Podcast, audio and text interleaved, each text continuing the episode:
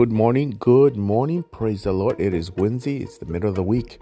The days go by every day, everything goes by. Amen. God bless you. Only two things will last forever, everything will be gone. Somebody said, What is constant? The Word of God and souls. We're always here, no matter what. God bless you. Have a wonderful day. I'll see you at church today, 6 o'clock. We have prayer, 6.30. We have dinner and 7 Bible study. So I hope to see you soon. Ephesians 2, 8 and 9 is your uh, verse to encourage you. God saved you by His grace when you believed, and you can't take credit for this. It's a gift of God. Salvation is not a reward for the good things we have done, so none of us can boast about it. God bless you and have an awesome day, and I'll see you at church tonight. Don't stay home. Come. God bless.